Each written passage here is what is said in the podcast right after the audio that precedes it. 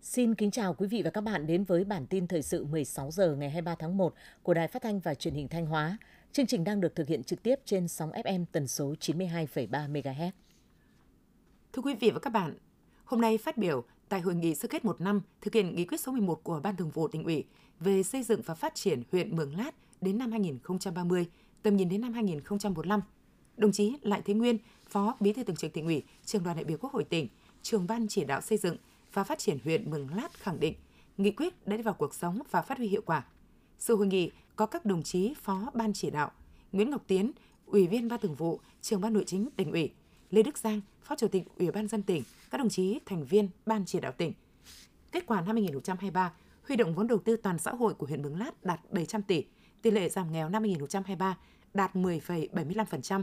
thu nhập bình quân đầu người đạt 25,03 triệu đồng một người – vượt 0,12% so với mục tiêu nghị quyết.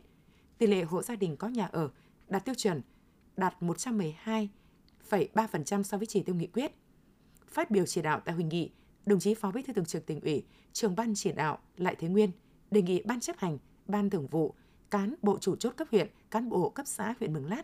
phải bám sát nội dung nghị quyết, tròn nội dung công việc trọng điểm của mỗi xã để thực hiện theo lộ trình.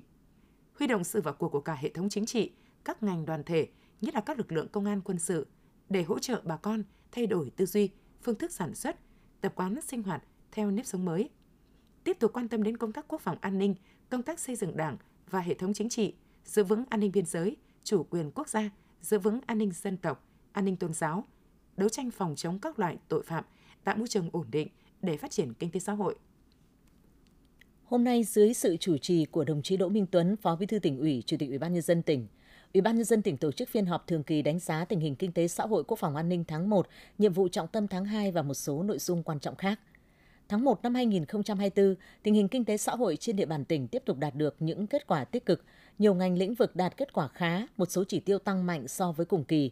Về nhiệm vụ tháng 2 năm 2024, Chủ tịch Ủy ban nhân dân tỉnh Đỗ Minh Tuấn yêu cầu ngay từ đầu năm, các cấp các ngành phải tập trung cao độ, triển khai quyết liệt đồng bộ có hiệu quả các nhiệm vụ giải pháp đã được tỉnh ủy, Hội đồng nhân dân, Ủy ban nhân dân tỉnh và Chủ tịch Ủy ban nhân dân tỉnh đã đề ra.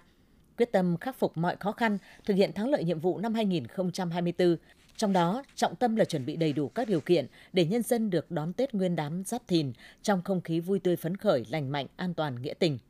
Ngay sau kỳ nghỉ Tết, các cơ quan đơn vị khẩn trương ra quân sản xuất kinh doanh, tạo khí thế thi đua sôi nổi, thực hiện kế hoạch phát triển kinh tế xã hội năm 2024 ngay từ đầu năm.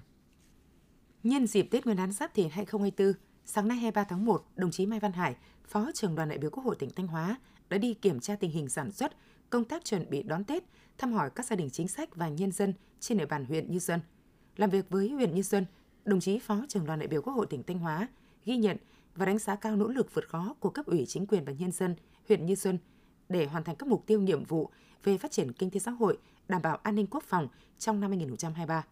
Đồng chí đề nghị huyện Như Xuân cần tiếp tục phát huy tinh thần đoàn kết, triển khai tốt các nhiệm vụ bảo đảm cho nhân dân vui xuân đón Tết an toàn.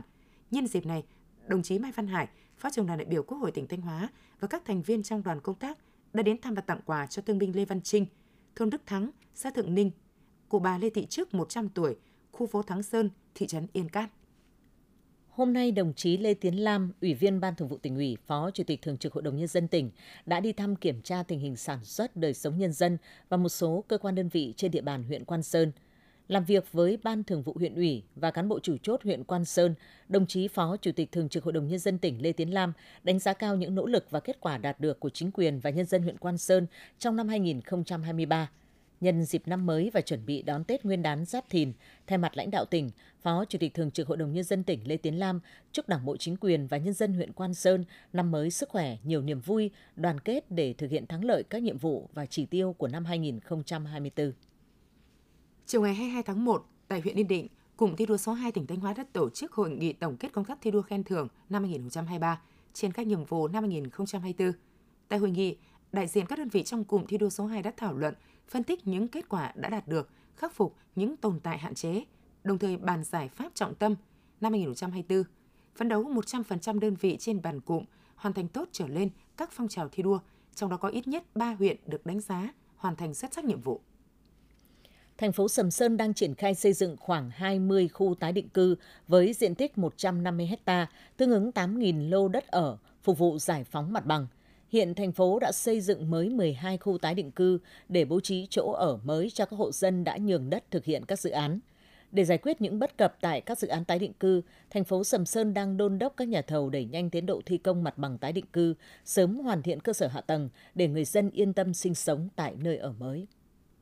Xác định những ngày trước, trong và sau Tết, lưu lượng người và phương tiện tham gia giao thông tăng cao trên các quốc lộ như 1A quốc lộ 4547, đường Hồ Chí Minh, đường Nghi Sơn Sao Vàng. Vì vậy, Phòng Cảnh sát Giao thông Công an tỉnh Thanh Hóa đã bố trí nhiều tổ công tác khép kín địa bàn, kết hợp công khai và hóa trang mật phục, sử dụng thiết bị nghiệp vụ hỗ trợ như máy đo nồng độ cồn, máy đo tốc độ, thiết bị đo thử chất ma túy, tập trung kiểm tra kịp thời, phát hiện các vi phạm là nguyên nhân xảy ra tai nạn. Nhờ triển khai đồng bộ các giải pháp nên tình hình trật tự an toàn giao thông trong tháng 1 năm 2024 trên địa bàn huyện Yên Định ổn định, số vụ tai nạn giao thông giảm so với cùng kỳ năm ngoái. Tuy nhiên dự kiến vào những ngày giáp Tết, tình hình an ninh trật tự an toàn giao thông sẽ có những diễn biến phức tạp do lượng người và phương tiện tham gia lưu thông gia tăng. Để đảm bảo an toàn giao thông, lực lượng cảnh sát giao thông công an huyện Yên Định sẽ huy động tối đa lực lượng, sử dụng các phương tiện kỹ thuật nghiệp vụ, tuần tra kiểm soát nhằm phát hiện kịp thời những lỗi vi phạm, đặc biệt là hành vi vi phạm về nồng độ cồn. Để thực hiện tốt công tác bảo vệ kết cấu hạ tầng giao thông đường bộ, đảm bảo an toàn cho người và phương tiện tham gia giao thông, Ban an toàn giao thông huyện Vĩnh Lộc và các xã Vĩnh Thịnh, Minh Tân tập trung phá bỏ, xử lý dứt điểm tất cả các trường hợp vi phạm hành lang an toàn giao thông đường bộ trên địa bàn xã, đặc biệt trên tuyến quốc lộ 27. Đợt cao điểm ra quân xử lý dứt điểm vi phạm đổ bê tông, lấp rãnh dọc làm đường lên xuống trên tuyến quốc lộ 27, đảm bảo trật tự an toàn giao thông trên địa bàn hai xã, được thực hiện từ ngày 22 tháng 1 năm 2024 đến khi xử lý xong vi phạm. Tiếp theo là những thông tin đáng chú ý trong nước. Tại cuộc họp ngày 22 tháng 1, Phó Thủ tướng Trần Hồng Hà yêu cầu Bộ Tài nguyên và Môi trường chủ trì phối hợp với Bộ Tư pháp ra soát trình Thủ tướng Chính phủ kế hoạch ban hành văn bản hướng dẫn thi hành luật đất đai sửa đổi. Cùng với đó là đề án truyền thông chính sách tuyên truyền phổ biến về luật. Phó Thủ tướng phân công trách nhiệm cụ thể cho các bộ ngành địa phương trong xây dựng, hoàn thiện và ban hành theo thẩm quyền các văn bản hướng dẫn luật đất đai sửa đổi, đảm bảo hiệu lực đồng thời đồng bộ, thống nhất – Luật đất đai sửa đổi gồm 260 điều, có hiệu lực từ ngày 1 tháng 1 năm 2025, trong đó điều 190 hoạt động lấn biển và điều 248 đất lâm nghiệp có hiệu lực từ ngày 1 tháng 4 năm 2024. Từ nay đến Tết Nguyên đán Giáp Thìn 2024, Ngân hàng Nhà nước Việt Nam chi nhánh Thanh Hóa sẽ tập trung chỉ đạo các tổ chức tín dụng, ngân hàng thương mại trên địa bàn tăng cường hỗ trợ tín dụng, ưu tiên nguồn tín dụng phục vụ hoạt động sản xuất kinh doanh, đáp ứng kịp thời nhu cầu vốn cho nền kinh tế, đồng thời yêu cầu các đơn vị tập trung mọi nguồn lực, sẵn sàng ứng trực mức cao nhất để kịp thời điều chuyển tiền, tiếp quỹ đầy đủ, theo dõi sát diễn biến thu chi tiền mặt tại đơn vị để có phương án đảm bảo đủ cơ cấu tiền trong lưu thông phục vụ người dân doanh nghiệp. Hôm nay tại thành phố Hạ Long, tỉnh Quảng Ninh, Bảo tàng tỉnh Quảng Ninh phối hợp với Bảo tàng Mỹ thuật Việt Nam tổ chức trưng bày chuyên đề Sắc xuân qua sưu tập tranh dân gian Việt Nam – với ba không gian chính triển lãm trưng bày 20 bộ tranh dân gian thể hiện năm chủ đề tứ quý, tố nữ, tứ dân, bát tiên, tranh truyện và tranh lịch sử, được lựa chọn từ bộ sưu tập tranh dân gian đang lưu giữ tại Bảo tàng Mỹ thuật Việt Nam. Các bộ tranh với sắc màu rực rỡ, tươi mới và những ý nghĩa sâu sắc về cuộc sống sẽ là lời chúc bình an, hạnh phúc gửi tới công chúng yêu nghệ thuật nhân dịp xuân mới.